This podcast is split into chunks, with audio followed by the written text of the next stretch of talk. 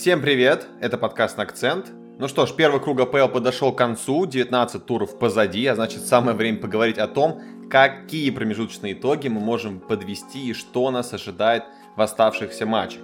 А поможет нам в этом сегодня человек, который, пожалуй, лучше всех способен э, помочь ответить нам на самые интересующие вопросы. Это, естественно, Александр Ниценко, комментатор Матч ТВ. Александр, здравствуйте. Да, приветствую, как вы меня слишком пафосно представили.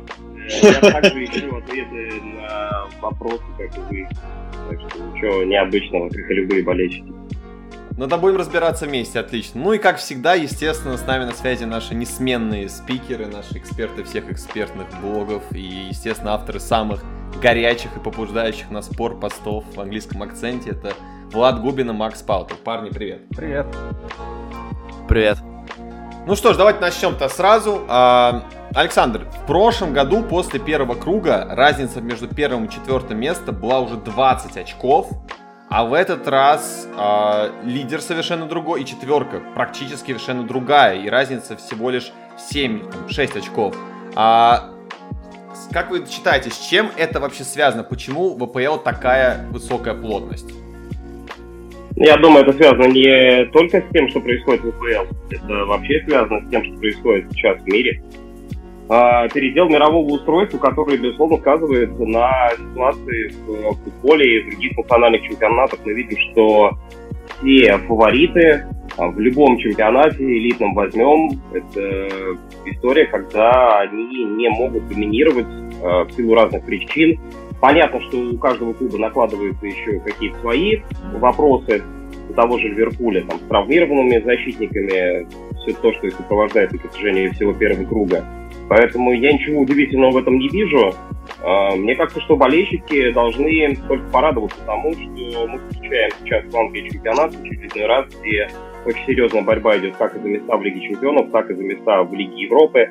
Ну, наверное, в борьбе за выживание не такая напряженная борьба, но все равно вообще чемпионат смотреть интересно, много очень таких любопытных команд. Так вот, и отвечая на вопрос, могу сказать, что я не удивлен, в любом чемпионате сейчас происходит то же самое. И ждать доминирования одного клуба над всеми или двух клубов над всеми, ну, как-то глупо. Тем более накладываются определенные сложности, связанные с каждым клубом частности. Угу. Хорошо. А, парни, у вас какое-то есть отдельное, может, мнение, может, добавить хотите как-то к позиции Александра? Ну, я бы, может быть, единственное добавил бы такую вещь, что, э, скажем так, восприятие нынешнего сезона текущего, оно все же основывается на предыдущих двух, когда доминировал Ливерпуль, но Ливерпуль там перебирал по очкам очень солидно. И доминировал э, Манчестер Сити, когда, наверное, только Ливерпуль подбирался, а все остальные клубы которые должны были бороться, находились там на самом дне там своих проблем. Ну, не на самом дне, но у всех были такие проблемы. Сейчас, как бы, это постепенно эти проблемы решают, и просто все выравнивается, при этом относительно ожиданий математических основах на том же самом LG X-Points ситуация примерно такая же, как и в прошлом, позапрошлом сезоне. Ничего странного. Угу. Ого. Так, ладно, хотел что-то сказать, тебя там перебили. Да, да, хотел на, на самом деле то же самое сказать, что просто было овердоминирование, которое просто все мыслимые границы переходило и ну, не могло такое вечно продолжаться. По сути, то же самое, что Макс только что сказал. Угу. Хорошо, давайте тогда уже перейдем персонально к командам, будем разбираться с каждой по конкретно. И начнем, наверное, пожалуй, с такой, лично для меня, главной сенсации вообще этого сезона. Это, естественно, Манчестер Юнайтед. А после, ну, очень смазанного старта манкунианцы вышли на проектную мощность, и вот они сейчас на абсолютно заслуженном и первом месте. То есть даже с небольшим отрывом. А, Александр, как считаете, это надолго доминирование или это просто какая-то пыль глаза и они скоро опустятся? Нет, это не пыль глаза, это в первую очередь результаты спокойного а, управления клубом, без э, потрясений, и наращивание мускул как э, по составу, так и в плане уверенности, которая связана с тренерским штабом. Я еще год назад говорил, не надо трогать Сульшера, и я не хочу сейчас, э, скажем так, э, отправляться в полемику, физрук он или не физрук, как часто это делают болельщики. Я считаю, что невозможен сиюминутный успех, моментальный в большом клубе, если он на протяжении нескольких лет заваливает менеджмент и теряет свои позиции. И невозможно абсолютно за одно трансферное окно это поменять. То, что происходит сейчас в Юнайтед, э, это э, правильно, так должно быть. И поскольку нет какой-то серьезной турбулентности в управленческом секторе, то есть никто, ну, в первую очередь, Вудвард, а, не беспокоит э, Сульшера, он может спокойно работать, команда это видит, ни у кого нет никаких посторонних мыслей, все сосредоточены на футболе, и это складывается в результат. Второй вопрос, который был задан на тему чемпионских перспектив, я пока очень скептически к ним отношусь. Э, мне нравится, что делается в Юнайтед. Я считаю, что это очень хороший, правильный э, управленческий момент, но будет ли он в этом сезоне связан с э, чемпионством, я в этом не уверен. Мне кажется, что есть э, более серьезные претенденты на титул, но Юнайтед все делает правильно. Э, я в этом смысле могу сказать, что я еще не имею против Юнайтед, как на претендента на чемпионство. Очень надеюсь, что он станет как можно быстрее, потому что от сильного Юнайтед выиграет обязательно английский чемпионат. Но вот у меня пока не складывается такого ощущения, что у них есть некий запас прочности, который, когда их заштормит, а их обязательно заштормит, потому что чемпионат такой. Все ожидания, вот эти овер-доминирования и прочее, то, что вы говорите, мне кажется, сейчас можно вообще выкидывать стоп. Это не работает. Сейчас mm-hmm. новая совершенно реальность. И мы видим, как это происходит. На примере Национальной хоккейной лиги. Там взяли четверых россиян за то, что они не соблюдали социальное дистанцирование, на четыре матча отстранили. Сейчас эта история с лжеположительными тестами, ложноположительными тестами, она может всплыть в самый неожиданный момент. Или как может всплыть сейчас, э, бывают истории с травмами. Варди вылетел, Дебрёйне вылетел, и, соответственно, все то же самое может произойти в Юнайтед. Поэтому я сейчас очень сторонюсь каких-то долгосрочных прогнозов.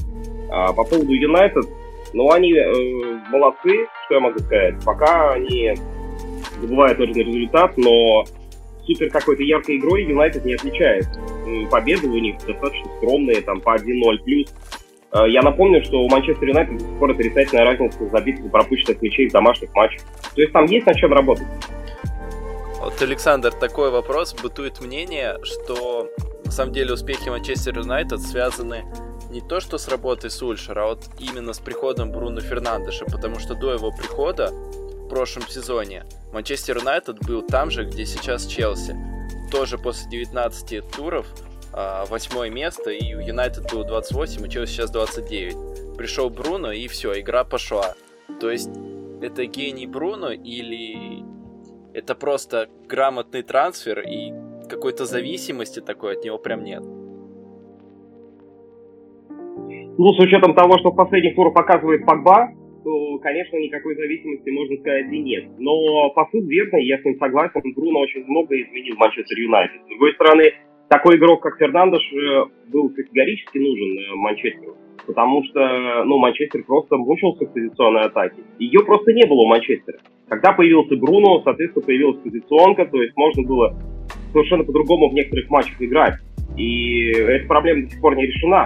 На мой взгляд, Манчестер Юнайтед по-прежнему это команда, которая в большей степени в больших матчах очень заметно ориентирована на игру вторым номером. Контратакующая модель, позиционка, то есть далеко не всегда проходит, чтобы играть там с позиции доминирования э, у Манчестер Юнайтед. И это вопрос, который тренерскому штабу необходимо решать. Отвечая на вопрос, я могу сказать так. Бруно, безусловно, влияет на игру команды, но он один в поле не воин. И опять же, давайте так. А, а что, Макбайер, Ван Бисака это плохие трансферы? Они не усилили игру Манчестер Юнайтед? Мне кажется, они очень усилили игру Манчестер Юнайтед. А сейчас появляется вариативность на левом фланге. Да, я понимаю, что шоу сейчас хорошее. Я Телес прекрасно знаю по игре за спорт, я слежу с португальским чемпионатом. Это человек, который является дополнительной опцией для того, чтобы вариативно выстраивать игру под каждого соперника. Да, Шоу это более оборонительный крайний защитник. Телес более атакующий. Я понимаю, что он не играет э, так, как э, хотели бы видеть болельщики Юнайтед, то есть он почти не играет. Но я говорю о том, что Юнайтед, приводя эти примеры, это команда, которая все-таки с каждым трансферным окном улучшает свои позиции. И она делает правильные шаги, приглашает хороших э, игроков, которые не проваливаются и которые э, делают эту команду сильнее. Такого нападающего, как Кавани, у Манчестер Юнайтед нет. Кавани великолепно ориентируется в штрафной площади. Он однозначно усилил игру Манчестер Юнайтед. Потому что э, такой полуленивый Марсиаль, далеко не всегда мотивированный а, и опять же ориентированный на контр, а, а, контратакующую игру Гринвуд и э, Решфорд, это люди совершенно другого плана. Юнайтед становится не только Бруно зависимым. Я не буду называть Юнайтед прям уж совсем Бруно зависимым, потому что мы видим в последних матчах, может быть, было яркости от Бруно нет. Но есть другие люди, которые это подхватывают, и это хорошо, что у команды, без относительно того, как она называется, есть не только один человек, который конструирует игру, но и его, собственно, могут э, функции распределить и другие футболисты, и делать это достаточно успешно. Поэтому э, я бы не стал успех и прогресс Юнайтед только с одним Бруно Фернандешем. Потому что а, все футбольное, правильное, на мой взгляд, устройство в клубе очень сильно влияет на игру команды. Если в клубе бардак, то и в команде будет бардак. Скорее всего. То есть исключения бывают из правил, но это те самые исключения, которые это правило подтверждают. Вот просто добавлю к слову о том, что к тому, что у Юнайтед до сих пор есть трудности с позиционной атакой, вот по разнице XG, XG difference, они а, сейчас на седьмом месте, они уступают Астон Вилле, уступают Брайтону, Челси, Тоттенхэм, ну это помимо Ливерпуля, Сити. То есть э, в этом показателе они перебирают заметно, то есть от статистики они набирают гораздо больше очков, забивают больше, чем должны забивать. То есть есть такой момент, что действительно у них все еще не совсем отлажено в позиционной атаке. Ну, такое бывает. Это, в принципе, на, на каких-то коротких дистанциях такие переборы, недоборы, именно таких коротких, там, 5, там, 6, 7, 10 даже матчей, это вполне нормально. У меня к Александру такой вопрос, если, в принципе, я согласен со всем, особенно то, что касается структуры, то, что сейчас в клубе все, в принципе, наладилось, все делают свое дело, работают, но вот э, незадолго перед Новым годом, осенью, появились такие разговоры, слухи, что глейзеры собираются все же взять спортивного директора. И называлась фамилия даже одна такая Луис Кампус, по-моему, который работал в Лиле, в Монако, по-моему, тоже он работал. Вот про него что-то можно сказать, если вдруг действительно Манчестер Юнайтед захочет его пригласить? Будет ли это правильным шагом? Влияет ли это со знаком плюс на дальнейшее развитие команды, клуба? Ну, как человек, который комментирует чемпионат Франции, я прекрасно знаю, кто такой Луиш Кампус. Это португалец, действительно, который работает спортивным директором в Монако и устраивал тот самый чемпионский Монако, который выигрывал титул во Франции и доходил до полуфинала Лиги Чемпионов, обыгрывая Манчестер Сити по дороге. Сейчас, последние несколько лет, Луиш Кампус действительно трудился в Лиле, и мы видим в, при нем, во что превратилась э, команда Лиль. Да, это команда, которая сейчас во Франции, ну, она, мне кажется, в этом розыгрыше Еврокубком была достойна Лиги Чемпионов. Но если бы эта команда попала в Лигу Чемпионов, а она ее была достойна, э, то она была намного успешнее, успешнее чем тот же Рен, э, предположим. Поэтому Луиш Кампус это действительно очень качественный спортивный директор. В Лиле сейчас управленческий кризис. Жерар Лопес, владелец команды, продает ее. Она сейчас, э, судя по всему, отправится в руки какого-то инвестиционного фонда американского, и, насколько я знаю, Луиш Кампус команду покидает. Я не знаю, в конце ли сезона он покидает или нет, Поэтому, если он выходит сейчас, что называется, на рынок свободных агентов и спортивных директоров, я бы считал, что это потрясающее было бы усиление для Манчестер Юнайтед. Но, с одной оговоркой. Луиш Кампуш это все-таки спортивный директор, который великолепно выискивает молодые таланты. И поэтому э, ему было идеально работать во Франции, которая позиционирует себя как Лига талантов, и работать в такой команде, как Ли, которая действительно ориентирована на молодых футболистов, мы видим. А Симкин уехал в Наполе за огромные деньги, Пипе уехал в Арсенал да. за огромные деньги. Сейчас там есть Джонатан Бамба, который может уехать летом за огромные деньги. И действительно в этой команде появляется постоянно очень много хороших молодых футболистов, которые выходят на поле высокий уровень. То есть э, талант кампуша я обязательно оцениваю очень высоко. Будет э, ли кампуш полезен в ситуации, когда ему будет необходимо для Манчестер Юнайтед все-таки, э, продолжая хорошую селекционную работу, отыскивать только молодых игроков, я с этим не очень коррелирую обязательно достижение высокого результата. Потому что такая команда, как Юнайтед, точно будет нацелена на чемпионский титул. Можно ли молодыми игроками выиграть чемпионский титул? Я в этом очень сомневаюсь. Поэтому там необходимо будет договариваться уже совершенно другими людьми, совершенно другого калибра, такими как Кавани, условно говоря. И сумеет ли Кампуш это делать? Я не знаю. Но, наверное, это было бы интересно с точки зрения роста как спортивного директора. Как-то так. Хорошо, если не возражать, пойдем давайте к следующей команде. А, как раз уже про нее немножко даже речь заходила. Естественно, о самой обсуждаемой команде последних недель это Челси. А, клуб потратил очень большие деньги на усиление, мы это все об этом много раз говорили. А, естественно, при этом же были большие ожидания, а, амбиции фанатов особенно. А, некоторые называли команд даже претендентом на титул, причем даже без каких-то популистских абсолютно слов. А, но в итоге мы видим то, что видим. А, Александр, скажите, что э, вы считаете Челси главным разочарованием сезона на данный момент или это слишком громкое заявление на данный момент? Нет, я не считаю Челси большим разочарованием, потому что мне придется опять вернуться к той сентенции, которую я уже упоминал. А, не бывает семиминутного успеха. И очень э, сложно, когда ты полагаешься на тренера не совсем опытного, даже несмотря на то, что он является легендой и звездой, рассчитывать на то, что он обязательно добьется нужного результата. Это очень красиво звучит среди болельщиков. Давайте мы потратим 260 миллионов, или сколько там они потратили, да, и возьмем э, сейчас нужных игроков, и все закрутится заверх. Ничего подобного. И так это не, так это не работает долго. Еще раз повторюсь, да, бывают исключения. Но, опять же, пример Парижа вам показывает, никакие катарские деньги не работают долго, вернее, не работают быстро.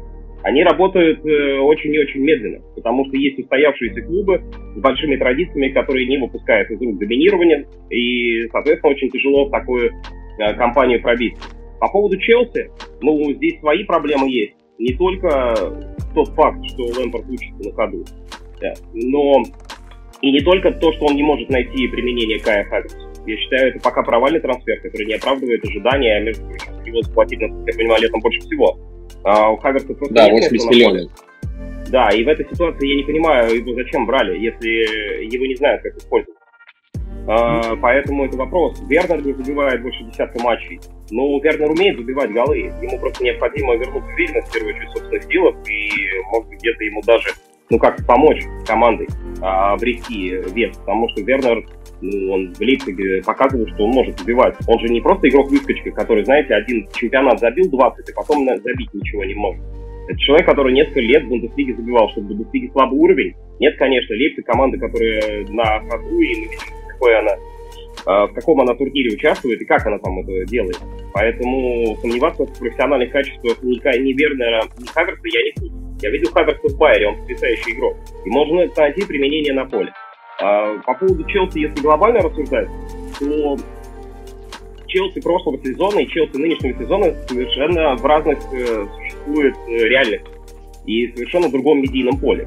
В прошлом сезоне от Челси никто ничего не ждал. Лето Лазар, трансферный бан, э, молодой тренер, хорошие качественные игроки. Давайте, ребята, покажите нам класс. Покажите, что вы получаете удовольствие от выступления в премьер-лиге. И никакого спроса не было. А когда заплатили 260, уже совершенно другой клинкор. Уже необходимо бороться за чемпионский титул. Ну, как минимум бороться за место в Лиге чемпионов. И вы понимаете, какое давление сваливается на э, молодых игроков? Потому что в прошлом сезоне, а ведь прошло всего несколько месяцев, которые отделили этот сезон от прошлого. И совершенно другая реальность. Молодым игрокам очень тяжело перестроиться. Хорошо, что у них есть Маунт. Да, он восхитительный игрок. Ты на него смотришь и понимаешь, что он на своем месте находится. Но некоторые лидеры сдали, как Канте, например. А, опять же, и все это сопряжено с невероятным давлением. Это просто, знаете, там отмахиваются и говорят, ну вот люди получают там огромное количество денег, и поэтому они обязаны справляться. Обязаны. Я не спорю с этим. Но это получается далеко не всегда. Тем более у неокрепших игроков, вроде там Тами Аберхама, Хадсона Адои и многих других. Ну, молодцы, они хорошие приобретения сделали. Э, Зиеш, супер приобретение. Тиаго Сильва, супер приобретение. У них хорошая трансферная компания. Что, Чизл плохой игрок? Нет, Чизл шикарный игрок. И он оправдывает абсолютно свои задачи. Но есть проблемы, с которыми невозможно справиться за один год. Слабость центра обороны, кто второй с Тиаго Силвы? Вот был Зума, сейчас стал Рюдигер. Рюдигер ни хрена не сыграл нормально. Ну, то есть это вопрос, который, который надо решать, но это невозможно сделать за одну неделю. Поэтому Челси э, глобально, финализируя эту тему, э, свой взгляд, у меня ощущение такое. Разное медийное поле, совершенно разный уровень ответственности и невероятно разный уровень давления.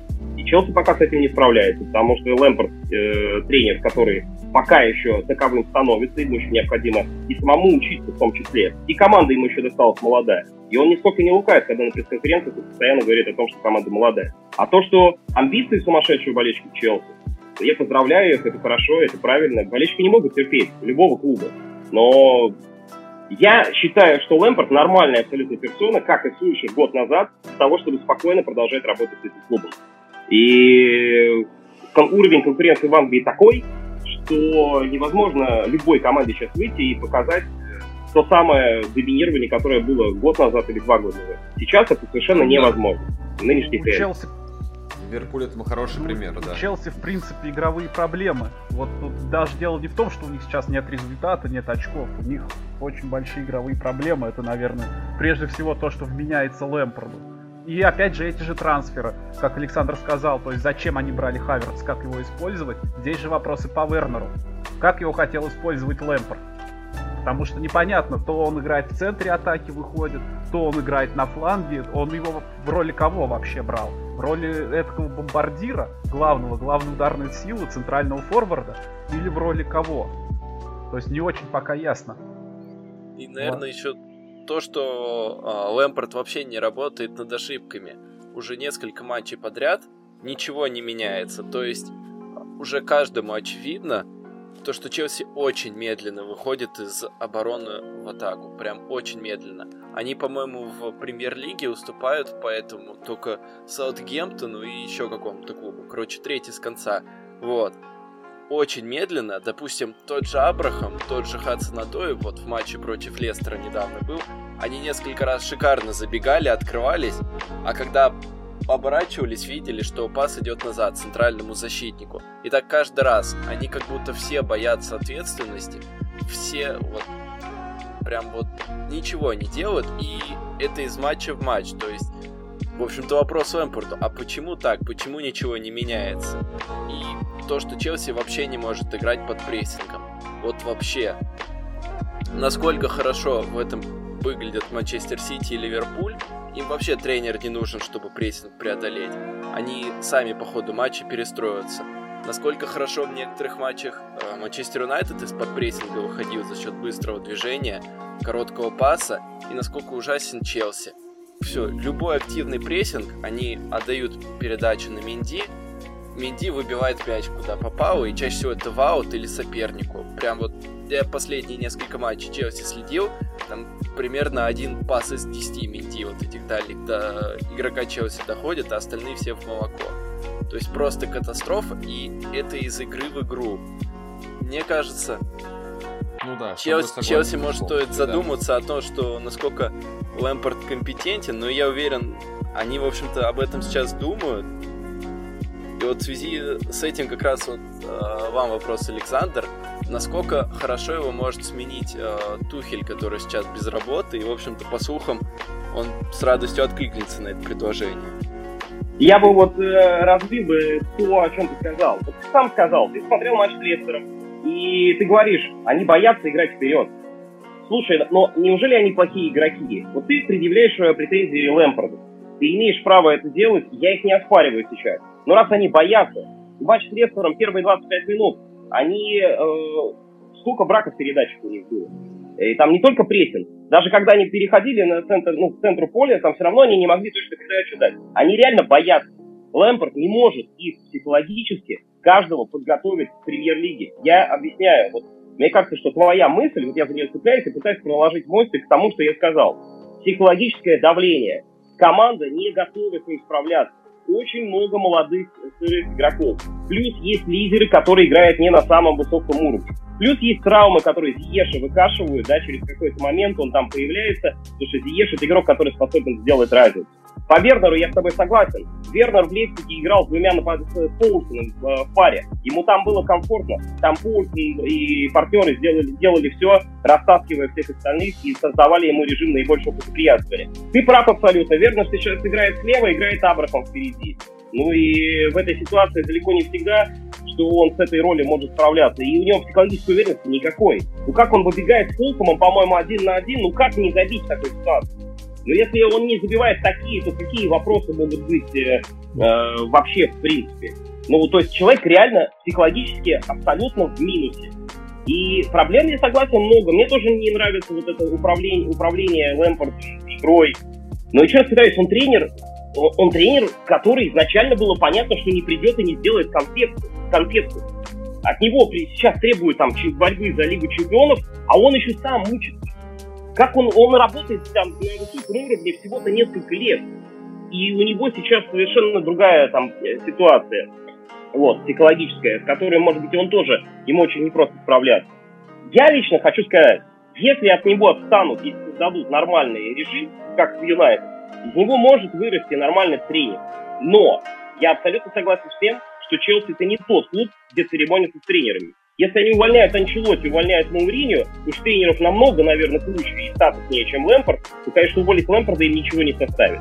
Возвращаясь к вопросу про Тухеля. Я, например, э, слышал, ну и не то, что слышал, изучая медийное поле, я скорее больше видел, что Челси интересуется Нагельсманом, а не Тухель. Да, Тухель, безусловно, откликнется э, с большим удовольствием. И крен на немецких тренеров, он совершенно понятен. Потому что немецкие тренеры хорошо понимают, как использовать Хаверса и Вернера, осознают э, их хорошие качества. И в конце концов, я думаю, Нагельсон это скорее более интересная кандидатура, потому что Нагельсон с Вернером ну, работает. Да, но и уж точно найдет ему применение. он сейчас не, не придет. сейчас не придет, конечно. Сезона. А сейчас не... Поэтому... Слушайте, смотрите, а сейчас никто не придет из э, хороших прям тренеров, э, которые прям сейчас в пределе. Челси. Менять тренеров это далеко не всегда выход из ситуации. Мы только что да. говорили массу, мне кажется, моментов, которые не касаются тренерской работы. Хотя я ни, нисколько не говорю, что Лэмпорт шикарно работает. Не шикарно он работает, совсем не шикарно. Мне тоже не нравятся его замены периодически, то, как он реагирует на некоторые игры. Мне тоже это не нравится. Но, а что вы ждали? Приглашая тренера, который несколько лет всего лишь на профессиональном уровне находится. Поэтому э, легко тренера заменить, но Нагельсман столкнулся с той же проблемой. А, от Лейпцига в Германии никто не требует выиграть чемпионский титул. А от Нагельсмана в Челси потребует выиграть чемпионский титул. Потребует. И это совершенно другая история. И справится ли он с этим? Он немец в новом чемпионате. Да, молодой, распиаренный, прекрасный. Ну вот он приехал молодой, прекрасный в Лиге Чемпионов на Траффорд. Что с ним стало? 0-5 их выяснили. Поэтому я не знаю, это да. очень такие спорные варианты. Ну, то есть э, это варианты, которые не гарантируют стопроцентного успеха. Так же, как и с Лэмпортом. Потому что это совершенно другая а, атмосфера работы. Ну, мне так кажется. Согласен с вами абсолютно, Александр, да. А, мы как раз только когда обсуждали после матча с Лестером тоже а, видели эти новости, которые пошли про то, что все, вот уже прям буквально завтра с утра уволят Лэмпорта, но а, видите, руководство Челси думает ровно так же, как и вы, что да, действительно нужно дать время на то, чтобы все-таки человек вылез из этого кризиса.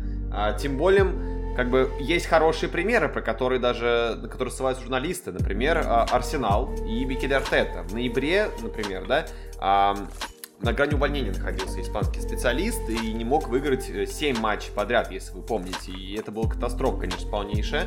А, а сам Артета, мы помним, что выдавал просто какие-то очень смешные, жалкие оправдания по поводу матчей, а, выдавал какие-то статистики, теории вероятности, и даже среди болельщиков Арсенала пошел такой вот а, очень абсурдный а, такой сленг, они стали называть его бухгалтером Арсенала, а не тренером. Однако сейчас у команды все наладилось, вроде бы более-менее, да, результаты пошли в гору после победы над Челси в декабре. А, и тут вопрос, Александр, что нам стоит ожидать от Арсенала в дальнейшем? Я думаю, той же самой турбулентности, которая их сопровождает весь этот сезон. Только что э, озвучена была цифра 7 применительно к э, количеству матчей в чемпионате без побед. Ну и после этого, да, сейчас э, 5 туров, 4 победы, но они кроме Челси проблемного никого не обыграли из этих команд. Брайтон, Вестбром, ничья с Кристал Пэлас 0-0 и обыграли Ньюкасл 3-0. Это что, какие-то суперсоперники, что ли? Ну, так по календарю им хорошо сложилось, помогло все то, что делает Артета. Э, если брать глобально, я сейчас остановлюсь, если брать именно этот отрезок, ну, никогда никто, мне кажется, не будет спорить против того, что созревшие воспитанники клуба обязательно потянут его вперед. Ну, потому что для них э, название клуба это не пустой звук. Это, скорее всего, жизненная история, целая биография, огромный кусок биографии. Ты воспитанник не просто клуба, ты человек, который там провел все время свое, скорее всего. Там твоя семья, по большому счету. И, конечно, ты не будешь в этой ситуации выходить и пинать некоторые части тела. Э, я говорю про Сака, я говорю про Смита Роу, и в первую очередь. Я говорю про Анкете, Уиллока, который выходит там играть Нелсона в Лиге Европы и тоже не отбывает номер. Э, поэтому в этом смысле Арсенал молодцы. Но э, если брать глобально, я вообще не склонен всегда вот в такой ситуации поменять тренера, если у него что-то не складывается, и считать, что обязательно вот все изменится к лучшему. Что в Арсенале сделано, сделано для того, чтобы сам изменилось что-то к лучшему? Я в клубе говорю, я про клуб. Там все сделано для того, чтобы там все сделано для того, чтобы менялось к лучшему, по-моему. Совершенно верно. Давайте мы откатимся лет на 5 на 6 назад и вспомним. Вспомним, что Арсенал становился и болей, э, болей, ну, со стороны болельщиков объектом шуток, потому что они каждый год занимали четвертое место. Если ты сейчас перед началом сезона Арсеналу скажешь болельщикам, мы в четверке будем. Да там они просто карнавал устроят. Да, будут устраивать реально карнавалы. Конечно, конечно. То есть мы видим, насколько абсолютно нелогичные какие-то решения, э, не очень грамотный менеджмент приводит к тому, что клуб год от года идет ниже, ниже, ниже, еще ниже. А потом приходит тренер, вроде Артеты, молодой э, специалист, который главным не работал. И с него все требуют, что сейчас они должны бороться за место в четверке. С чего вдруг? Кем? Букайо Сака? Серьезно? Смитом Роу? Виллианом. Виллианом Абумиянгом. Ну, ну Абумиянгом, Абумиянг ни хрена не забивает. Подписал человек новый контракт и ни хрена не забивает. Вот э, каким Абумиянгом? Поэтому Поэтому в этой ситуации ничего ты не поменяешь э, обязательно с приходом нового тренера. Потому что придет новый тренер и столкнется с абсолютно теми же проблемами. Арсенал — это вообще история, если мы говорим о каком-то их прогрессе, долгосрочного стратегического плана развития клуба с одними и теми же людьми, с хорошими э, управленцами, в том числе и которые будут осуществлять трансферы. Сейчас, сейчас ну вот хорошо они хотя бы балласт какой-то начали скидывать. Я хотя бы вижу, что там какая-то работа идет. Сократиса, да, убрали, Азила выписывали с этой его космической зарплатой. Э, ушел Калашинов. Ну, то есть они хотя бы хоть как-то начали там разгребать вот эти вот э, конюшни. То есть там такая вообще гора проблем, что Артете одному ее не решить. Я говорил, если в клубе бардак, и игра будет вот такая же. То есть где-то хорошо, где-то не очень. Где-то хорошо, где-то не очень. Артета, на мой взгляд, находится на своем месте. Кубок он выиграл. Ну, кубок он выиграл. И суперкубок еще, да. И суперкубок он тоже выиграл. Это все-таки какие-никакие это трофеи. Некоторые клубы средней руки были бы, мне кажется, с удовольствием э, на месте Арсенала. Но, в принципе, Ар... да, я согласен, Артета был абсолютно жалок на этой пресс-конференции. Какой-то статистической погрешностью там начал рассказывать, что в матче против Берли у Берли было 6% вероятности победы. Но это, это было смешно. Я, я конечно, тоже ходил с ума после смеха, мне кажется. Я и так не смеялся уже давно. Вот. Это не серьезный, конечно, подход. Но в плане долгосрочном Артета, мне кажется, тоже пока на своем месте. Но ждать от Арсенала, что сейчас они побьются за какие-то высокие места, с чего вдруг они там в середине турнирной таблицы, а совсем недавно еще Ширер сказал в матче ФЗ, что это претендент на выход. И я еще раз обращаюсь к календарю, кого они обыграли. Брайтон, Вестбром, Ньюкасл и э, Кристал Пэлас ничья. Последние четыре тура. Да, обыграли Челси, но Челси сейчас мы видим, мы только что говорили э, кусок огромной программы, что Челси проблемный клуб, который может проиграть кому угодно. Они, кстати, сейчас рядом, рядом в двух очках находятся друг от друга. Ну вот, вот о чем и речь. Поэтому Арсенал э, набраться терпения и работать. Хорошо. Есть что добавить, ребят? Арсенал вот сейчас, как Артета что-то, скажем так, изменил в игру, в игре, то есть там стал играть десяткой с метро в общем-то, стал связующим звеном между обороной и атакой. Игра через центр какая-никакая пошла, то до этого только через фланги. Плюс перекос а, явный на левый фланг тоже постепенно уходит. Сейчас а, тот же Сака гораздо активнее включается. Его, точнее, гораздо более активно включают в игру. Вот. Но даже несмотря на все это, Арсенал вот действительно он сейчас находится там, где он может быть. Как я вижу ситуацию, а, это, в общем-то, тот клуб, который должен бороться за там а, последнее место в Лиге Европы, если а, кубок выигрывает команда, допустим, которая уже в Еврокубках, и вот вот это место отдается чемпионату, вот за, за, за вот это последнее место Арсенал сейчас и должен бороться.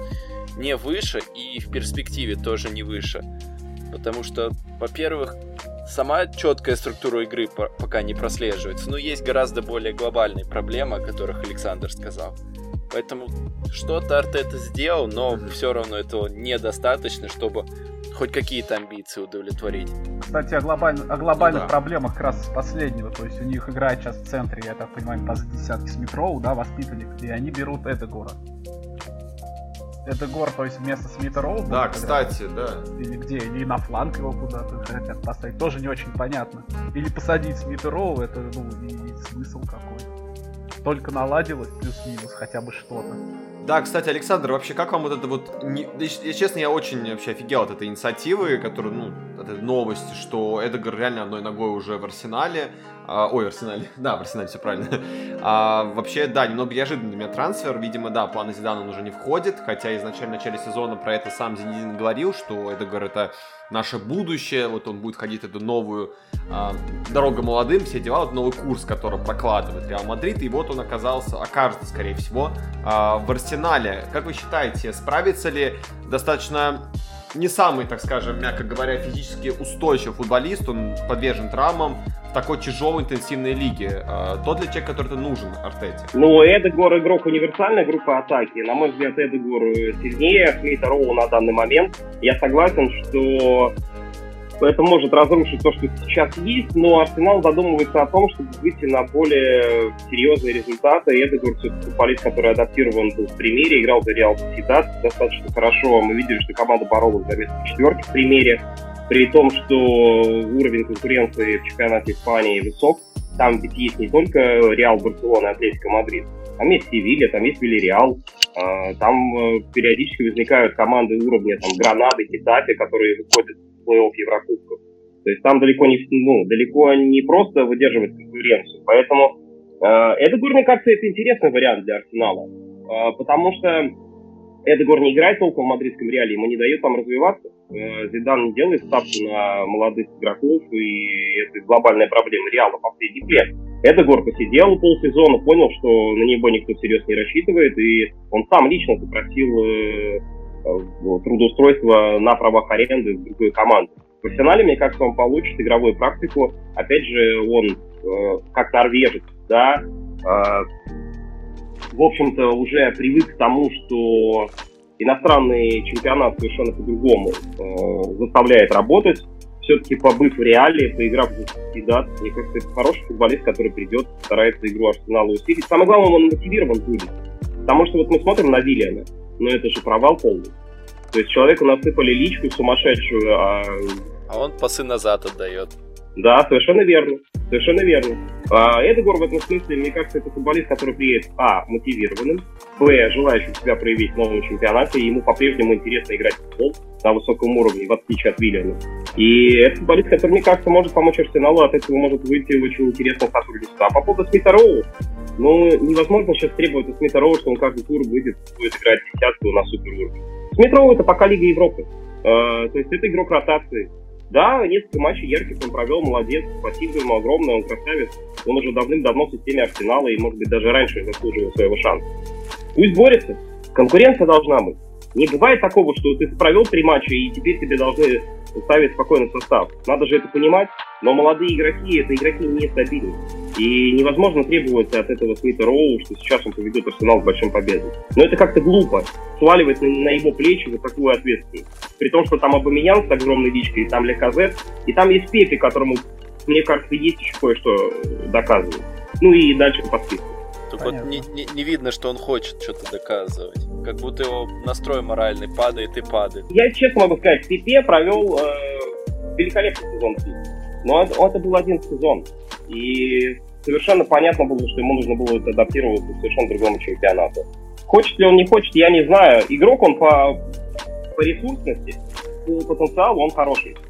Но, к сожалению, да, я согласен, он в арсенале пока выглядит не так ярко, как мог бы быть. Угу. Хорошо, если не про, давайте перейдем к следующей команде. А, долго говорим про Арсенал достаточно. А, говорили по ученике, давайте поговорим об учителе, естественно, тогда. Про Манчестер Сити, естественно, речь пойдет. А, Горожан сильно лихорадил в начале сезона, и по игре мы могли отследить, что ее качество деградирует, то есть у них сильно упало вообще владение мячом, что не свойственно для а, тактики Пепа Гвардиолы. А, но в декабре Пеп Гвардиола закрыл рты, мне кажется, вообще всем хейтерам, и они сейчас на коне, они выигрывают все матчи подряд, причем без особых э, проблем и усилий, что не соперник, так вообще прошли спокойно. И тут у меня такой достаточно, наверное, а, скажем так, популистский вопрос, но он все-таки хотел бы его озвучить. Сити сейчас является главным претендентом чемпионства? Ну, после травмы Дебрюйна нет. Если бы мы с тобой говорили бы, и мы бы с вами общались дней пять назад я бы сказал, что да. А Дебрёйна вылетел, э, получается, на достаточно большой срок, и он не будет, скорее всего, играть ни с Арсеналом, ни с Тоттенхэмом, ни с Юнайтед, по-моему, у них там в календаре. Поэтому сейчас я так не могу не сказать. с Ливерпулем. Дебрёйна, да, без Дебрёйна нет. А, сейчас вот как раз интересно посмотреть, что будет Гвардиола делать без Дебрёйна. Потому что влияние на игру э, бельгийцев, мне кажется, никто оспаривать не будет, что оно э, велико. Хотя Манчестер Сити все-таки сделал один очень важный шаг, который э, позволяет говорить о нем как о претенденте на без относительной игры Дебрёя. Это налаженная оборона. Рубин Диаш и Джон Стоунс это, это очень качественная пара центральных защитников.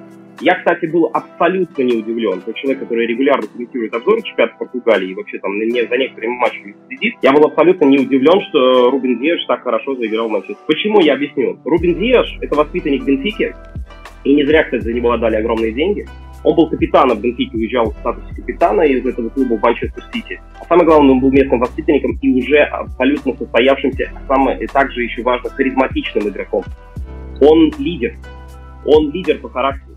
И я прекрасно понимал, что он в Сити будет э, играть в стартовом составе. Что он очень быстро адаптируется что ему дадут возможность, и он попытается этой возможностью воспользоваться, и будет ее выгрызать. И мне кажется, игра Рубина Диэша от нее веет солидность.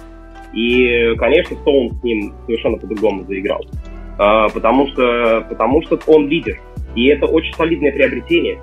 Поэтому Марли, э, господи, не Марли, а Натан Аки. Есть два просто Аки, один Марли, Аки не открывает. Слушай, один в Барселе играет. Вот. Э, Натан Аки и там все остальные, ну, это шляпа потому что по сравнению с Рубином Диашем. Хотя вот Канцелу нашел новую роль. Вообще интересно очень смотреть на Канцелу в Манчестер Сити. Я понимаю, что это не новая идея использовать крайнего защитника в опорной зоне. Мы помним это и по Делку, и по Зинченко.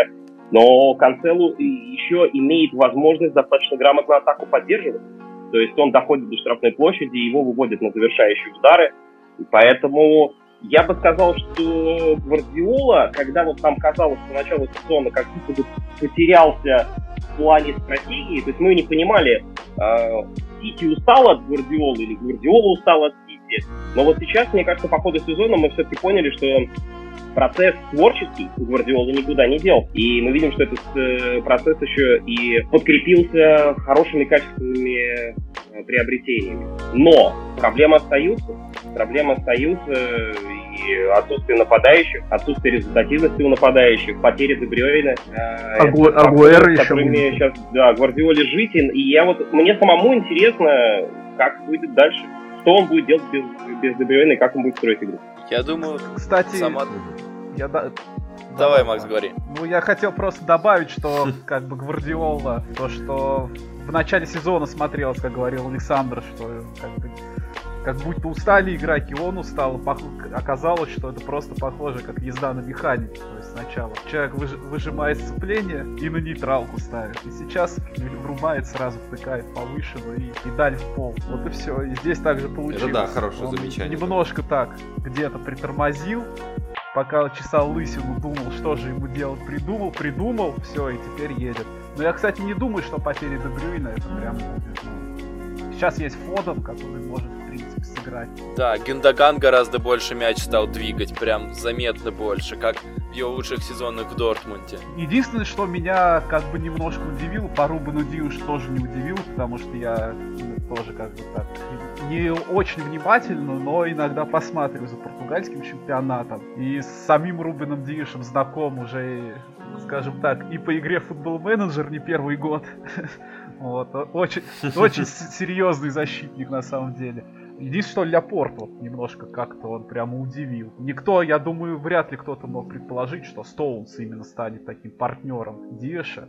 Ну, Ната Наки это понятно, то есть его изначально брали как запасной вариант, на всякий случай. Но вот Леопорт, конечно, немножко разочаровал. Ну, а, а так в целом, да, у, у Сити, кстати, что в том сезоне, по ожидаемым набранным за матч 2,2, что в этом 2,2. То есть они очень ровно идут, что в том сезоне они шли. Так что ну, каких-то прям глобальных проблем ну, тоже, наверное, вряд ли можно найти. Влад, у тебя вопрос был какой-то. Да нет, я хотел еще сказать то, что позапрошлый сезон Сити почти весь отыграли без Дебрюйна и, в общем-то, стали чемпионами. То есть а, Пеп знает, как без него играть. А, Бернардо Силва тогда у него, ну, у него тогда Давид играл. Сильва был. Ну, тоже верно, да. Но сейчас да, действительно, кстати. вот я прям смотрю на форумы Гюндагана и восхищаюсь, потому что Гюндаган действительно вот в продвижении мяча сейчас очень хорош. И в общем-то, я думаю, Гюндаган плюс, как ты сказал, Фоден, или, допустим, тот же Бернардо Силва в центре поля, они могут заменить Дебрюина. Хотя, конечно, посмотрим, как это пройдет все. Насколько получится по ходу сезона такие изменения делать. Но я думаю, что Сити справится. Хорошо. Если давайте перейдем так к следующей команде, э, естественно, когда мы говорим о Сити, первый, кто всплывает в голову конкурент, это, естественно, Ливерпуль, действующий чемпион Англии, а, у которых впервые, наверное, за вот, ну, на моей памяти, три сезона точно а, наблюдается такой вот масштабный, на данный момент, по крайней мере, кризис. А, команда теряет очки в матчах с аутсайдерами. А вот буквально вчера, да, вот была особенно шокирующая, сенсационная э, победа Бернли над Ливерпулем, причем на Энфилде. Э, прервали свою серию побед, э, точнее серию без поражений на родном стадионе. И видно, что да, у Клопа действительно очень большие кадровые проблемы, нет центральных защитников, особенно Ван Дейка очень сильно не хватает. А, но у меня вот возникает мысль, не то, э, неужели дело только в том, что в центре отсутствуют вот, э, конкретные футболисты, и клуб вынужден а, выкручивать с Фабини Хендерсоном? А, дело ли только в этих проблемах? Есть ли какие-то другие проблемы у Ливерпуля? И с чем связаны вот эти вот последние неудачи и большое катастрофическая, на мой взгляд, потеря очков, Александр. Давайте по порядку. Тот факт, что Фабиньо и Хендерсон используются на позиции центральных э, защитников, э, очень сильно сказывается в негативном ключе на состязательную э, способность Ливерпуля доставлять мяч вперед. Но это, мне кажется, очевидно. И используя да. этих двух футболистов в, в обороне, они теряют качество в центре поля потому что Тиаго пока не показывает э, всего того, что от него ждут. Ну, понятно, там он был травмирован достаточно долгое время, и, может быть, он еще не разогнался, и, может быть, его потенциал еще позволит это делать. Шакири сейчас, ну, это вообще шляпа полная. Э, я вообще в Шакире не верю, как там созидательного игрока, который может на таком уровне продвигать мяч вперед, как делает это Хендерсон своими там длинными передачами, там переводами на фланг и прочее. Я думаю, что э, проблема Ливерпуля, безусловно, большая их часть кроется в э, кадровом э, дефиците именно в защите, потому что мы видим, как это сдвигает совершенно крен игры. А другие проблемы тоже, безусловно, имеются. Потеря формы Трентом. Ну, Трент э, в этом сезоне играет намного хуже, чем он играл э, до этого. Опять же, есть проблемы с э, тем, что команда не может завершить усилия партнеров. Вообще Ливерпуль как-то очень странно для меня выглядит в каком ключе. А, они играют-то неплохо. То есть вот есть команды, да, которые валятся, которые теряют очки, и мы говорим, ну они реально играют плохо. Но вот я, мы возьмем сейчас последние пять матчей, я вот специально изучил э, количество ударов, да, сколько вот они наносили ударов по вороту соперника в этих пяти последних матчах, в которых они не выиграли и забили всего лишь один гол. Так вот, э, три матча по 17 ударов. Матч против Берли 27. Только с Ньюкаслом у них э, было один. То есть, э, и смотришь визуально на них, у них есть момент сказать, что вот они играют там плохо, я не могу. Мне кажется, для них самих нет э, четкого понимания, что происходит. Почему мы не можем э, те усилия, которые мы прилагаем, э, конвертировать в голы. То есть Ливерпуль команда высокого уровня. Ливерпуль команда, которая может из четырех моментов забить три. И мы этому не удивимся нисколько. Ну, в лучшей своей форме. Но сейчас мы видим э, потерю уверенности 100%. Э, и они начинают рефлексировать прям, ну, это чувствуется. И Салах там уже не забивает сколько, уже достаточно давно, с Кристал Пэлас Салах уже не забивал. То для него пять матчей это уже очень большой путь, когда он без голов. Я абсолютно уверен, что эти ребята копаются в себе. Потому что они не выглядят посторонними людьми вроде Виллиана в арсенале. То есть они все-таки они хотят за эту команду выступать. и выступать хорошо. Я думаю, что их самих это немножко смущает. Они никогда в такой ситуации не были достаточно давно. Я думаю, что это тоже э, проблема. Но в первую очередь кадровая. В первую очередь кадровая, которая сказывается на перестройке игры. И самое главное, э, меня что смущает в этой ситуации? Меня смущает то, что Ливерпуль на трансферном рынке абсолютно спокоен. Да, кстати. Да, вот, вот меня вот это очень смущает, потому что, потому что Ливерпуль должен был купить Вернера Клопа. И Вернера да, была такая информация. Да, это потеря. Вернер общался с Клопом лично. И Клопу пришлось звонить Вернеру и объяснять, почему Ливерпуль не хочет, ну, то есть не будет его покупать. То есть э, между ними был такой уровень доверия, что Клоп позвонил ему, объяснил, извини, парень, я хочу, чтобы ты играл в моей команде, но по финансовым причинам мы не можем тебя купить. Хорошо, прекрасно, вопросов нет. Почему Ливерпуль так пассивен на трансферном рынке? Значит, если они пассивны на трансферном рынке, Клоп смотрит на это на все, и да, изворачивается как может, тогда не надо потом удивляться, что они теряют позиции сейчас четвертой в турнирной таблице. И что в Лиге Чемпионов это тоже очень сильно скажет. Потому что в Лиге Чемпионов уже не будет э, э, Берли. Там уже будут другие команды. Э, и, соответственно, там другой совершенно уровень будет. Э, и с такими потерями невозможно в Лиге Чемпионов добывать а, необходимый результат.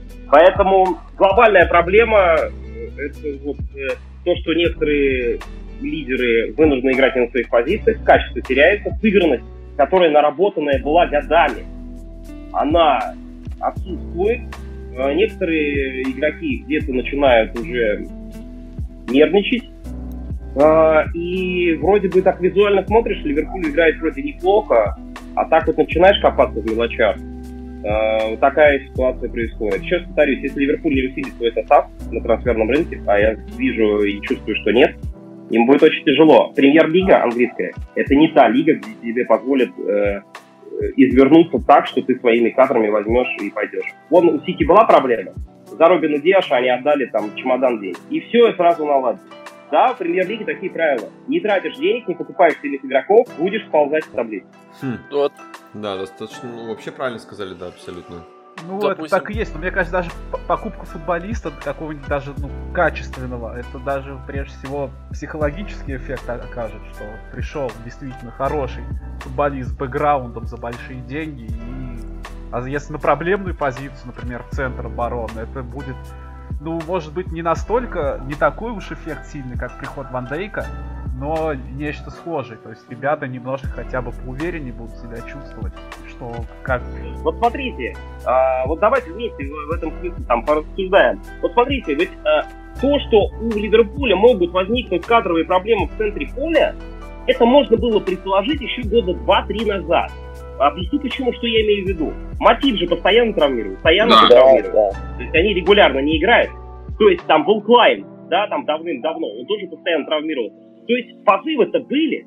То есть, э, ребята, ну вот у вас скаутский отдел, там спортивный департамент, вы смотрите, э, люди у вас постоянно вылетают из состава каждый год. И в конце концов три центральных защитника на команду. И несколько лет почва готовилась к этому, значит, вы в этой ситуации должны были что-то сделать. И, и что? И что вы сделали? Ну вот, пожалуйста, несчастье, Ван Дейк вылетел. Играть-то некому у вас. Вот и все. Ну, тут другой и, вопрос. И получается, смотрите, смотрите, я сейчас завершу. Э, и получается, значит, эту историю они просмотрели, Вернера они выпускают, сейчас на трансферном рынке они денег не тратят, и у меня возникает логичный в этой ситуации вопрос, а не много ли проколов с точки зрения управления клуба? Все так засматриваются на магию Салаха, Мане, Фермина и великолепной работы клуба, как позабыли, что спортивный департамент, мы об этом всю программу говорим, что он должен поддерживать тренера, он должен поддерживать команду на нужном уровне. Работа в клубе должна вестись. А у меня ощущение, что эта работа начинает потихонечку как-то выходить в другие рамки. И уже не самые положительные. Вот здесь просто как бы вопрос. Понятное да. дело, что надо было готовиться, если такой ситуации, тем более если травматичны центральные защитники. Но опять же, если бы они кого-нибудь Ловрена они отдали, то есть на него они, например, не рассчитывают. Но если кого-то брать, да. Просто если ну, а мне кажется, они так ну, думали, так размышляли, тот же самый Клоп. Хорошо, кого-то возьмем, а вот будет здоров Матип и Гомес, и что? Кто будет играть? Они, значит, будут сидеть на лавке, будет играть этот новый футболист там за 50, условно, миллионов. Да, скорее всего, так и будет, э, потому что Иван Дейк еще непонятно, когда вернется. Там я читал какую-то информацию, что вроде как он к марту обещали, что он вернется. И некоторые пишут, что к апрелю, но это достаточно долгий срок. И вот правильно отметил Александр, что еще впереди Лига Чемпионов. Если в групповом этапе а, многие, особенно английские команды, используют Лигу Чемпионов ввиду того, что, ну, кроме э, МЮ только была сильная группа, остальные достаточно проходные группы были, и там была какая-то ротация, а, подтягивали молодежку, да, хотя это, конечно, удивительно для Лиги Чемпионов подтягивать молодежку. А, но да, в этот раз вот такая ситуация. У меня такой вопрос есть, э, извините, что, ребят, вас перебью. А, смотрите, а, мы вот много говорим как раз таки про атакующую линию, да, что команда банально не забивает, то есть она не так уж много и пропускает. При этом, э, то есть не только, ну, мы помним, конечно же, про разгром Астон Виллы, э, такое не забывается, конечно же. Но есть проблема с атакой, и вот мы постоянно на подкастах про это говорим, э, когда вот записываемся с Владом Максом, у нас прям дилемма насчет Фермина. А вот мы с Владом уверены, что Фермин не в своей тарелке и проводит ужасный сезон. Он не забивает, и у него статистика там чуть лучше, чем у Тима Вернера, у которого вообще там давно не было, в принципе, голов. И мы Фермина, наверное, помним только за счет там гола победного ворота э, Тоттенхэма на последних минутах. А, Александр, как думаете а, вот насчет Фермина? А, это тот игрок, который нужен, необходим э, в центре атаки, он играет на своей позиции, выполняет хорошо свою роль. Либо же мы наконец увидели, что у него действительно спад на фоне того, что у Салаха и Мане вот сейчас такая вот засуха голевая. Ну давайте э, сначала оттолкнемся, просто посмотрим, что по цифрам. Фермина сейчас входит в топ-4 лучших снайперов своей команды. У него те же 5 голов, что у Жоты. Да, я знаю, вы скажете, что Жота провел игр намного меньше. Я с вами согласен. Вопросов нет. Но он в топ-4. По системе гол плюс пас он в топ-3 и своей команды. То есть по цифрам мы видим, что в, если мы оцениваем его вклад в игру, то по цифрам он достаточно неплохой. Он не, он не, не внизу где-то. Это не тренд Александра Арнольд, у которого всего две голевые передачи, а голов вообще в этом сезоне нет. Поэтому ну, я бы сказал так. Фермина по-прежнему является очень важным винтиком в игре Клопа. И для того, чтобы заменить Фермина, э, нужно найти того человека, который будет не только голы как это Жота делает, но и помогать во многих других вещах. Фермина по-прежнему готов давать объем. Но я согласен, я согласен с вами, что я, э, честно, я не интересуюсь так сильно продвинутой статистикой, как вы, ребят, поэтому я в этом плане не могу оперировать цифрами. Но у меня, я могу полагаться только на свое визуальное впечатление. Фермина, безусловно, сдал. И, но никто не знает ответа на вопрос. Он сдал, потому что он больше не может, или он сдал, потому что вот такой вот сезон не, не, не, мы не да. знаем ответа на этот вопрос. А вот так просто, знаете, вот его с э, шахматной доски убрать, ну, я не думаю, что э, абсолютно беспроблемно впишется любой другой футболист на его позицию, который будет исполнять важные функции. Мы же понимаем, что функции Фермина это не только забивание голов и раздача передач. И в отличие от Салаха и Мане, на нем возложена еще немножко другая очень важная функция для коллективного прессинга и в том числе черновой работы, которую на него возлагает. Готов ли кто-то в этом, в этом Ливерпуле, сейчас в проблемном Ливерпуле, возможно, перестраивающемся в какой-то степени Ливерпуле, потащить эту роль? Я не знаю, я не уверен в этом. Поэтому так вот легко раскидываться людьми, это очень опасно. Можно потерять тот самый баланс, в том числе и в раздевалке, кстати. Потому что Фермино для этого Ливерпуля чемпионского, с которым он был, он значит очень много. Такую фигуру просто так не подвинешь. Да, это правильно. Ну, я, кстати, полностью согласен. Если говорить о цифрах, то есть все говорят о Фермино, но все, все игроки атаки сдали. Если говорить о Салахе, у Салаха 13 забитых мячей, но 5 из них с пенальти. То есть с игры он забил всего 8 в чемпионате. При этом у него сейчас статьи по статистике в среднем по XG 0.57. За, э, это в прошлом сезоне был 0.57 за матч. Сейчас всего 0.36 и он не нанес ни одного удара из 6-ярдовой зоны, то есть из вратарской. То есть ни одного удара в этом сезоне он не нанес из не вратарска, а из, из площади ворот. Хотя в прошлом сезоне, в позапрошлом он бил оттуда достаточно много. То есть это говорит не только о том, что сдал один Фермина. Сдала вся атакующая линия. И выделять Фермина, который действительно выполняет очень эксклюзивную роль на поле, даже если он сейчас издал, я думаю, не очень правильно. Что я и ведь всегда и говорю. Сдал еще и, в общем-то, предатакующая линия, скажем так, в плане креатива они очень сдали. То есть вот они, последние 4 матча, команда не забивает. И что они делают в этой, в этой игре? Они просто навешивают куча-куча навесов. У них за последние 4 матча 142 кросса. Вы представляете, 142 это в среднем по 35 кроссов на матч, там 35-36. Я вот помню до сих пор. Во... Это мечта Артеты прям, да, знаешь. Артета как-то... Артета как-то довольно говорил то, что вот у нас было 33 кросса, будем двигаться дальше. Вот у Ливерпуля по 35, по 36 за матч. Пятилетка Нет, за три года. Александр, Александр, то, о чем Александр говорил, если два у них э, полузащитника играют в центре обороны, выходит Тиаго, который, как уже говорили некоторые эксперты, что Тиаго вообще играет в другой футбол, не в ливерпульский. Ну, где, кем, кем им созидать из центра поля? Понятное дело, что сейчас задействованы. У них и до этого много фланги задействовались. Сейчас стали задействоваться еще больше.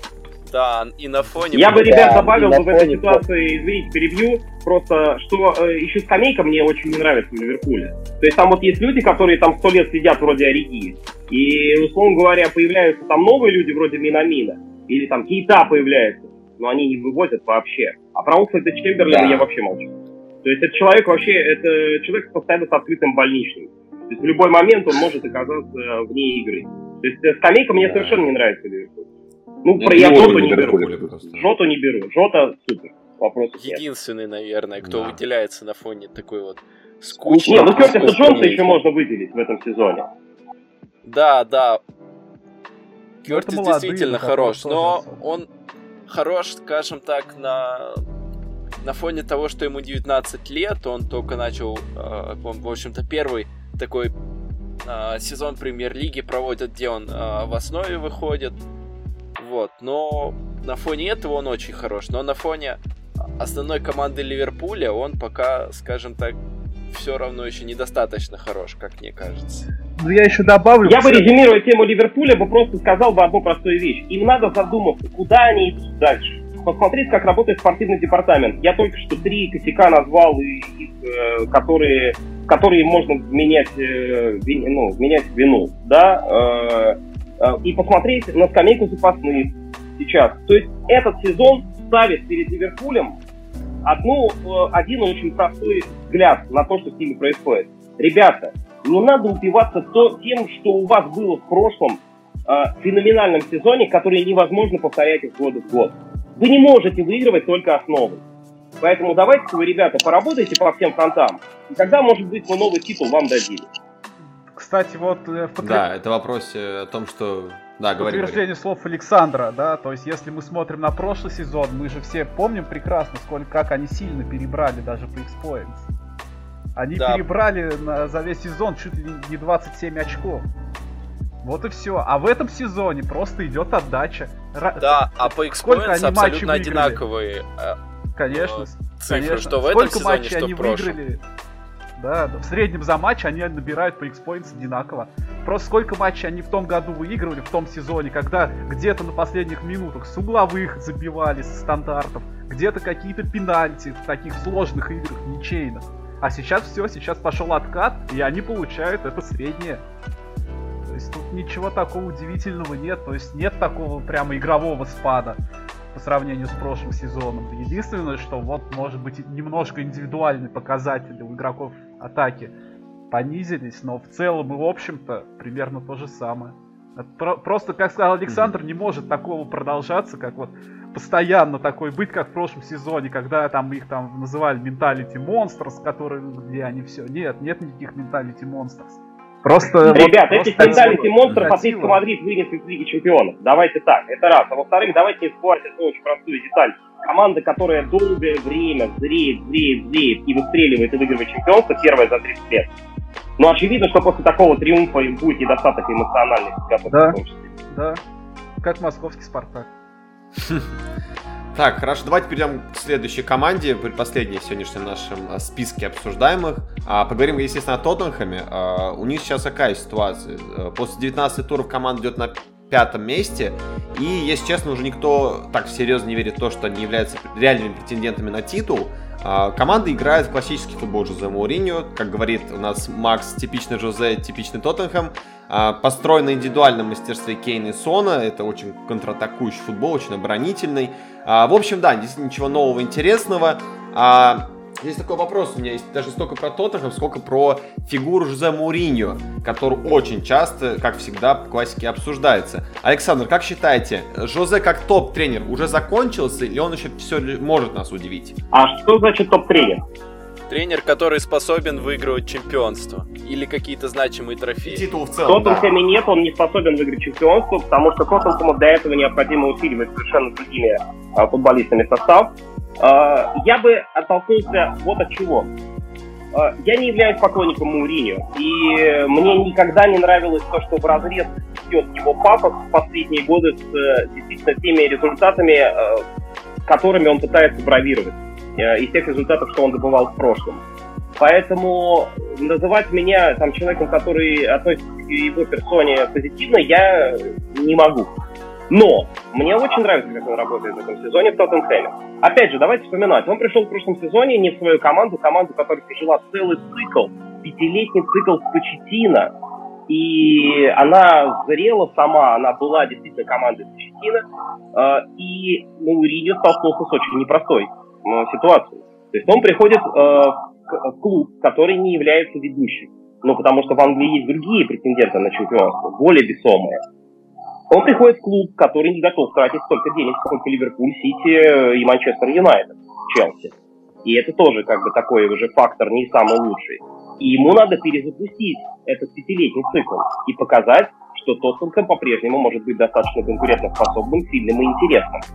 И вот с этой точки зрения, мне кажется, что Муриньо справился. А самое главное, да. что Муриньо очень интересно работает. Мы не ожидали, что Кейн может быть таким каким он стал в этом сезоне. Мы Кейна рассматривали только как снайпера. А то, что Кейн сейчас делает в подыгрыше, то, как он взаимодействует с Соном, это находка Мауриньо. И опять же, это работа Мауриньо, что он нашел эту связку, и она стабильно дает прибыток Тоттенхэму в количестве голевых моментов в каждом матче. Да, я, я согласен, у Тоттенхэма есть масса проблем. Масса проблем. А, проблема номер раз. Нельзя играть э, хорошо первый тайм, а второй тайм постоянно проваливается. Ну, то есть это, это плохо.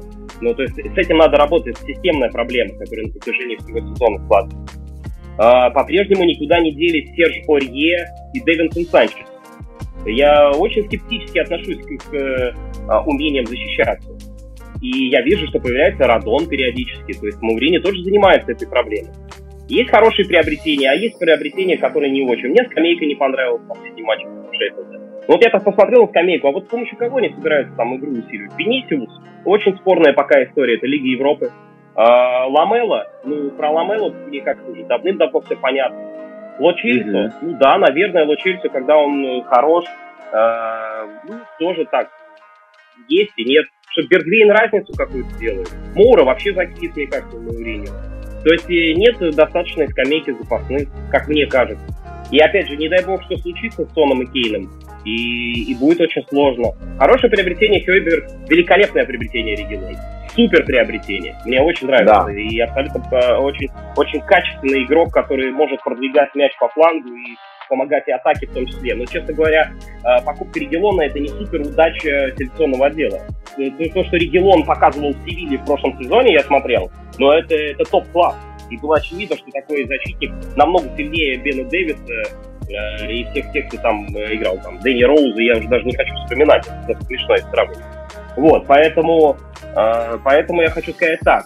Мне нравится работать в Мауриньо. Э, обращаясь к вашему вопросу по поводу топ-тренера. Знаете, что самое смешное? Вот самое смешное, что может произойти э, с Тоттенхэмом, я вам отвечу. Э, Тоттенхэм побеждает в условном Кубке Лиги, приходит э, на первую пресс-конференцию Маурини и говорит, я выиграл больше трофеев, чем Почтина в Тоттенхэм. Я более успешный тренер. Что вы ему ответите? Я не знаю. Это уже вопрос каждого. И он будет прав. Ну, да. Нормально, он будет прав. Да. Я выиграл больше трофеев, чем Почтина. Все. И что вы скажете этому Мауриню? Он вам покажет три титула и респект. Респект, респект, респект произнесет. И тоже будет прав. Поэтому, отвечая на ваш вопрос, мне очень интересно смотреть за Тоттенхэмом. Очень интересно. В этом сезоне. Понятно почему. Потому что Кейнсон, потому что Регелон, но проблем там масса. И требовать от Мауриньо сейчас, что он нам покажет свой былой статус такой команде, которой он добавил идей, но еще не перестроил так, чтобы она играла более стабильно и не справляется с некоторыми системными проблемами, которые я уже озвучил. А, ну, требовать с него я не могу. Это нечестно будет по отношению к нему. Но Тоттенхэм он конкурентно способен по-прежнему.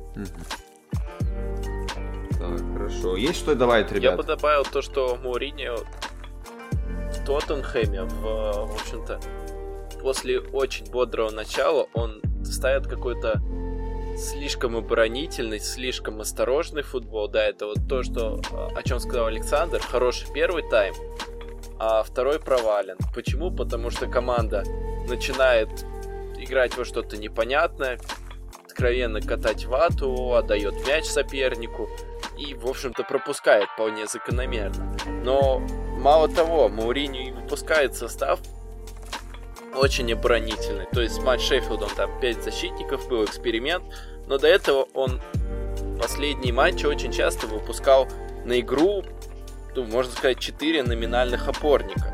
Это вообще куда? То есть у тебя, по сути, вот ты откровенно заявляешь, вот у меня два оборонительных, в общем-то, ряда, и там Кейн и Сон впереди пусть бегают. Ну, куда это? Ты же в конце концов тренируешь Тоттенхэм.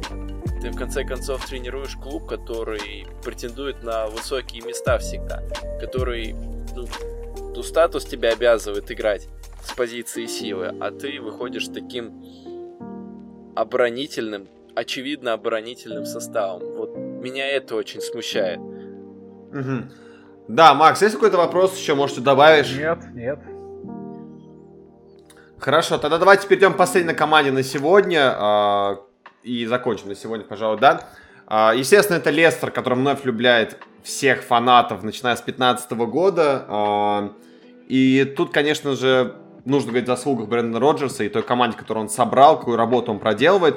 Но в прошлом сезоне, как вы помните, они тоже очень хорошо шли. Я даже сказал, прям слишком хорошо шли, но под конец очень сильно жда- э, сдали финишировали пятыми, вылетели из Лиги, Лиги Чемпионов, несмотря на то, что они там почти весь сезон находились.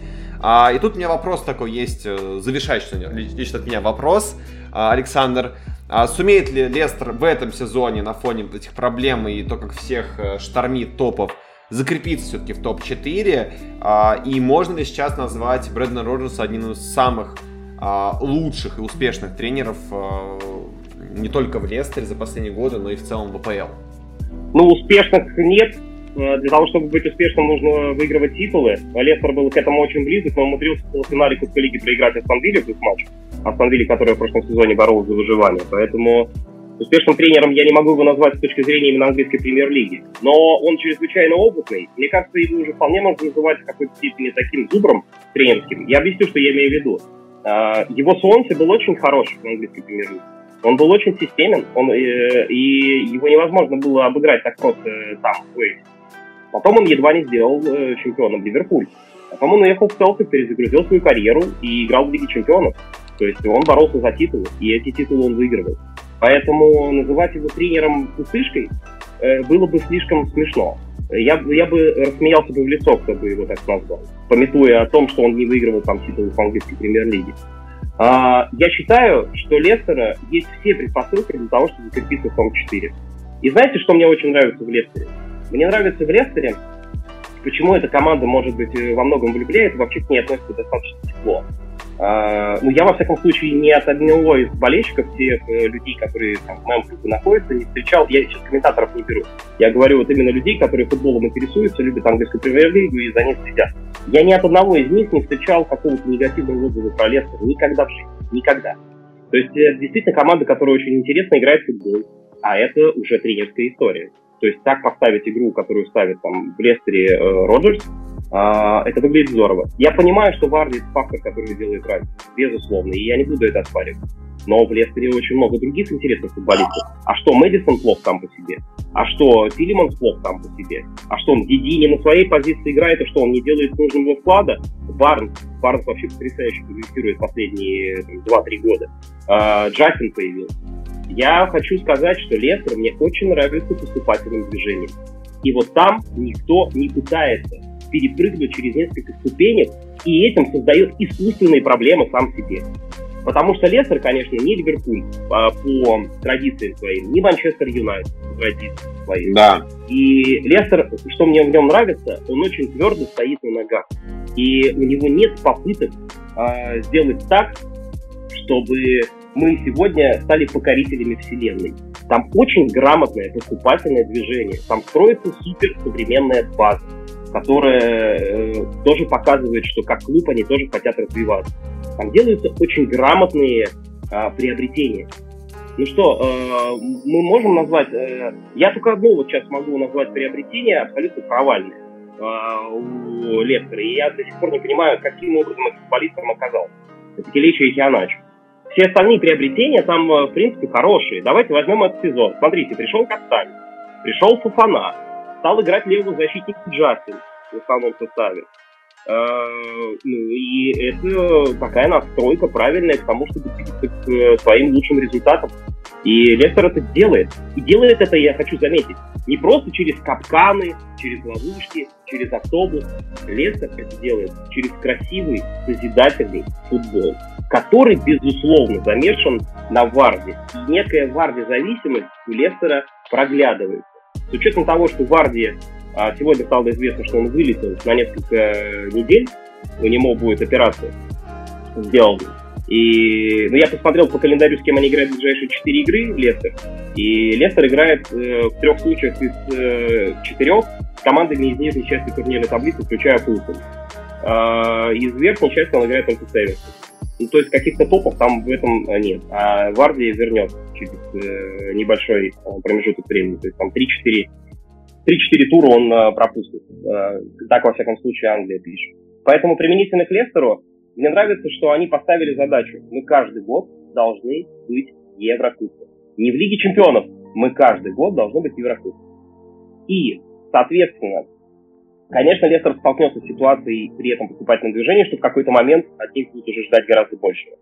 Но они пригласили грамотного тренера, который играл в Лиге Чемпионов и который знает, как команду туда выводить. И он точно знает, как команду выводить в Еврокубок. И она в этих Еврокубках сыграла блестящий групповой турнир в Лиге Европы. Просто блестящий. А, поэтому у меня к Лестеру вообще нет вопросов. Мне кажется, это одна из самых стабильных устойчивых команд очень грамотным менеджментом, э, которая каждый год работает на то, чтобы улучшать себя как с точки зрения клубной инфраструктуры, так и сохраняя яркие черты своей игры на футбольном поле.